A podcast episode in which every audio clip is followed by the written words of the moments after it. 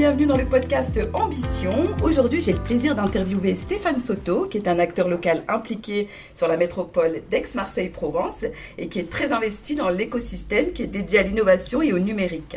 Il est également le fondateur de l'association Made Stuff, qu'il a créée en 2004, d'Aix-Marseille French Tech et également euh, le fondateur de la Coque en 2017, qui est un lieu dédié à l'événementiel autour de l'innovation et du numérique. En parallèle, il dirige depuis 2009 l'entreprise locale d'Olympique Location. Bonjour Stéphane.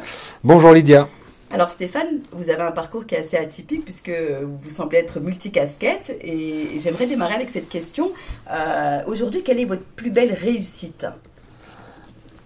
C'est une question relativement compliquée parce que euh, effectivement euh, j'ai eu différentes casquettes euh, entrepreneuriales, associatives, plus récemment politiques et, et, et, dans tout ça c'est difficile de retenir quelque chose en particulier. Puisqu'on s'y trouve, puisque c'est un endroit merveilleux, je voudrais, je voudrais tout d'abord bah, citer la coque. beaucoup de travail pour pour créer cet endroit, ce lieu où phosphore euh, tout un tas d'énergie euh, liée à l'innovation, qu'elle soit technologique, d'usage, fonctionnelle, euh, sociétale, un endroit où, où, on travaille, un endroit où on crée. Et, et j'avoue que j'ai toujours beaucoup, beaucoup de plaisir à, à, y être. Une équipe formidable, d'ailleurs, développe toujours plus ce lieu. Donc ça, c'est une, une formidable, un formidable plaisir. Et, mais au-delà de ça, si, je me réfère à mon aventure entrepreneuriale, plus que la croissance d'une entreprise, son leadership, puisque euh, Olympique Location est quand même une, boîte qui aujourd'hui euh, ben, est, dominante sur son, marché en Provence avec euh, la moitié du parc, face à des concurrents qui sont quasiment que des multinationales américaines. Eh bien, et en 11 ans, ce qui fait un temps assez court, ce que je retiendrai plus, c'est des gens euh, qui, qui, qui, grâce à moi, ont pu grandir, mais grâce à qui j'ai pu grandir aussi, et que je vois aujourd'hui eh ben, dérouler des carrières formidables, des gens qui n'avaient pas forcément un avenir qui était fléché, et, et, qui ont su, euh, qui ont su euh, se sortir les tripes, qui ont su aller plus loin, qui ont su faire fort, faire preuve d'abnégation, et, et qui moi aussi m'ont aidé à grandir à, à prendre de l'expérience, de la sagesse, à, faire euh, de meilleurs choix. Donc voilà, c'est vraiment très diffus, mais pour autant, euh, j'ai plein plein de satisfaction, euh, y compris sur le plan politique d'ailleurs, mais bon, c'est un autre sujet. Effectivement. Et justement, par rapport à ce parcours-là, vous semblez mettre l'humain au cœur de, de, vos préoccupations et, et, de votre activité. Euh, J'aimerais bien que, que, que l'on échange sur vos valeurs, Stéphane. Bah, D'abord, je vois pas euh, ce qu'il y a d'autre que l'humain dans une entreprise. Euh, je considère pas que la patronne ou le patron soit euh, puisse se permettre aujourd'hui d'être paternaliste. Une entreprise sont des femmes et des hommes. C'est la loyauté, c'est l'implication, c'est le courage.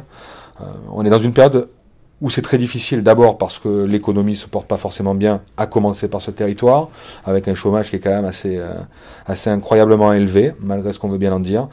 Euh, avec une économie qui va pas forcément connaître la croissance qu'on espère avec la pénurie des matières premières, des composants.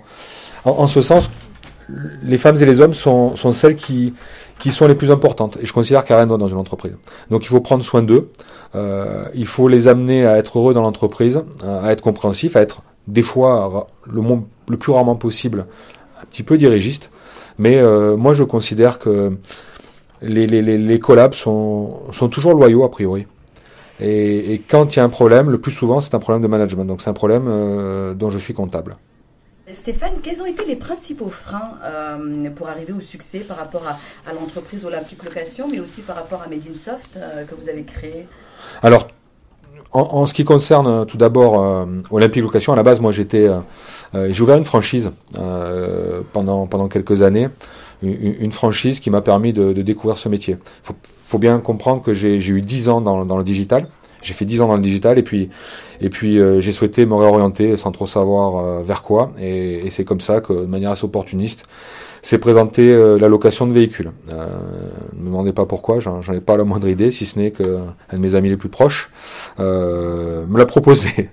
Une opportunité, une opportunité ouais. Un souhait en réalité. Quelques années de franchise qui se sont très très bien passées, mais malgré tout avec un, un, un franchiseur qui était qui jouait pas le jeu, euh, qui était pas très honnête et qui d'ailleurs a quasiment disparu du, paysage.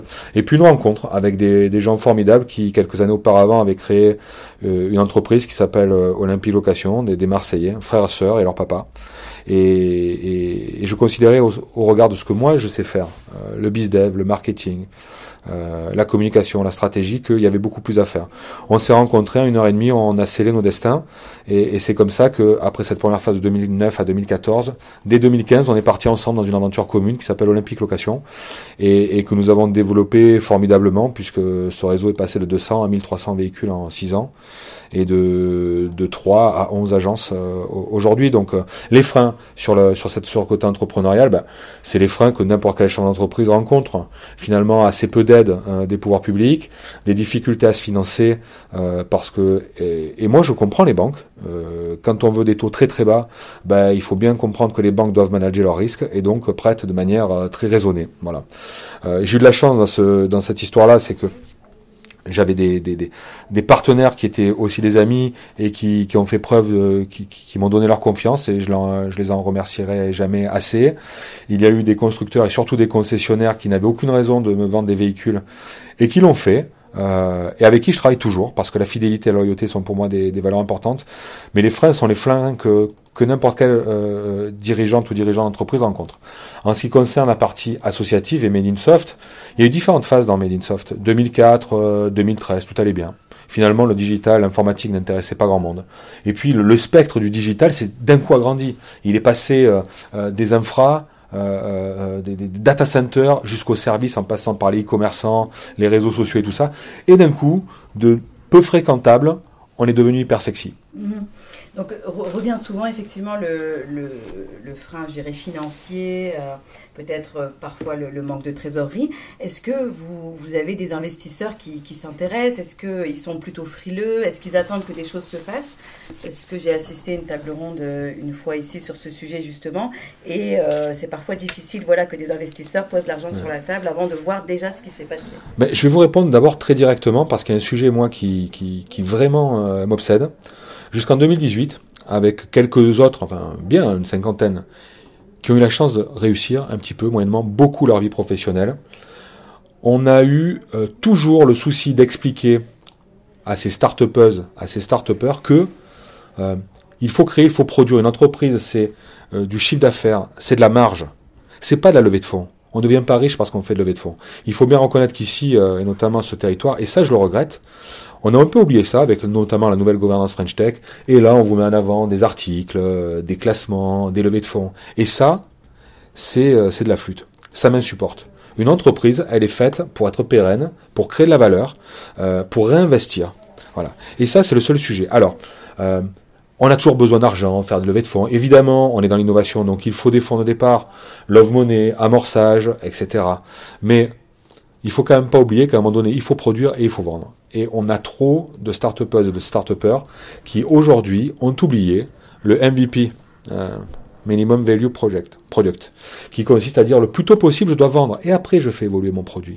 Mmh. Non, aujourd'hui, c'est levé de fonds qu'on vous envoie dans la figure, c'est tout ça, et on se dit, waouh, qu'est-ce qu'il a réussi? Ben non, en fait.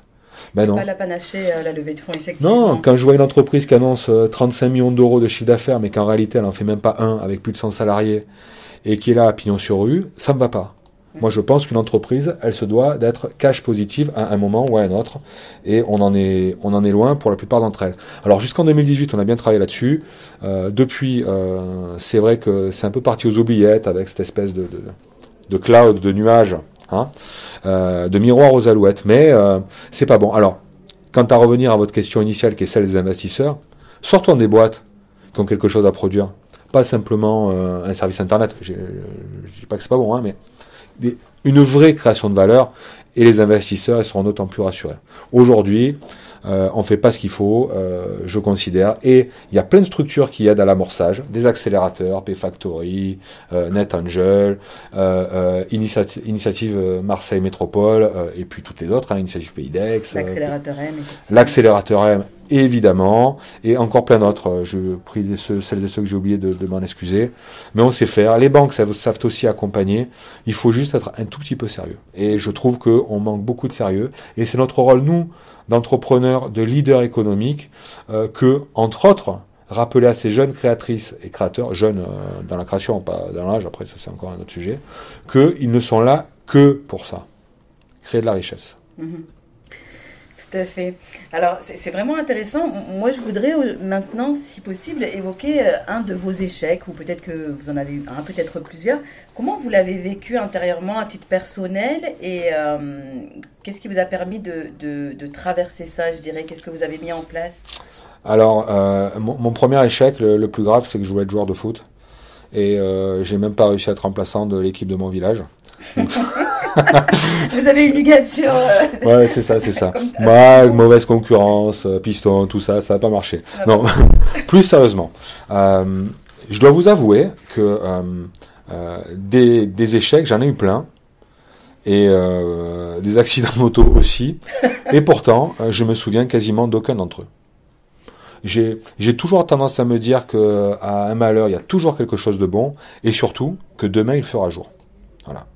Et je me raccroche toujours à, mes principes paysans, être malin, faire tout de suite ce que tu peux faire demain, prévoir l'imprévisible, et quand ça va pas, demain il fera jour, et quand bien même j'aurais passé une journée de merde, me dire demain il fera jour.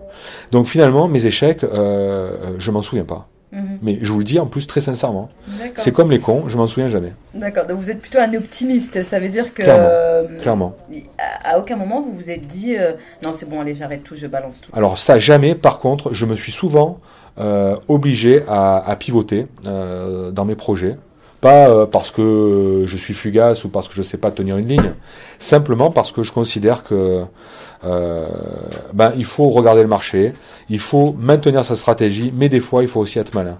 Tout est dans le dosage de, du pivot qu'on opère. Voilà. Donc j'ai pas, c'est très sincère. C'est pas que j'ai pas eu d'échecs, j'en ai eu plein. Juste je m'en souviens pas. Mm-hmm. Et euh, si vous n'aviez pas, euh, euh, je dirais, dirigé cette société ou l'implication ou créé Made in Soft, quel serait un autre domaine d'activité ou quelque chose qui vous fait rêver? Moi? Oui. plein de choses. J'adore entreprendre. Je dois vous avouer que, très sincèrement, ma première vie professionnelle digitale était, était extra, exceptionnelle. J'ai voyagé, signé plein de contrats, eu de très belles réussites. Je suis rentré dans l'automobile. J'ai bien vu au départ euh, les regards à minima euh, peinés. Euh, de l'autre côté, condescendant, goguenard. Aujourd'hui, plus personne rigole. Mais moi, finalement, ça ne me change pas grand-chose. J'ai été très heureux d'entreprendre. et je suis très heureux d'entreprendre. Je suis très heureux de voir que on peut s'épanouir. Le, sujet là avec avec Olympique, c'était entre autres pour moi de me dire est-ce que tu es capable de tabasser des multinationales américaines chez toi? Parce qu'aujourd'hui, elles sont là, elles trustent tous les Hertz, Avis, Europcar et consorts. Mhm.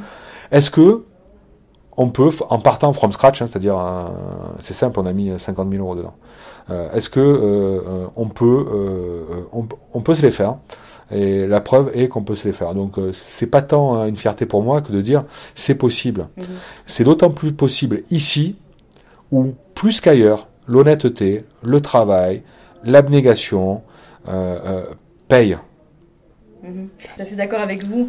Et c'était plus un, challenge, un défi de, se dire euh, eh ben, aujourd'hui, une entreprise locale, française, sur le territoire d'Aix-Marseille, peut euh, complètement s'aligner, voire dépasser euh, une multinationale américaine. Évidemment. Et puis il y a plein d'exemples.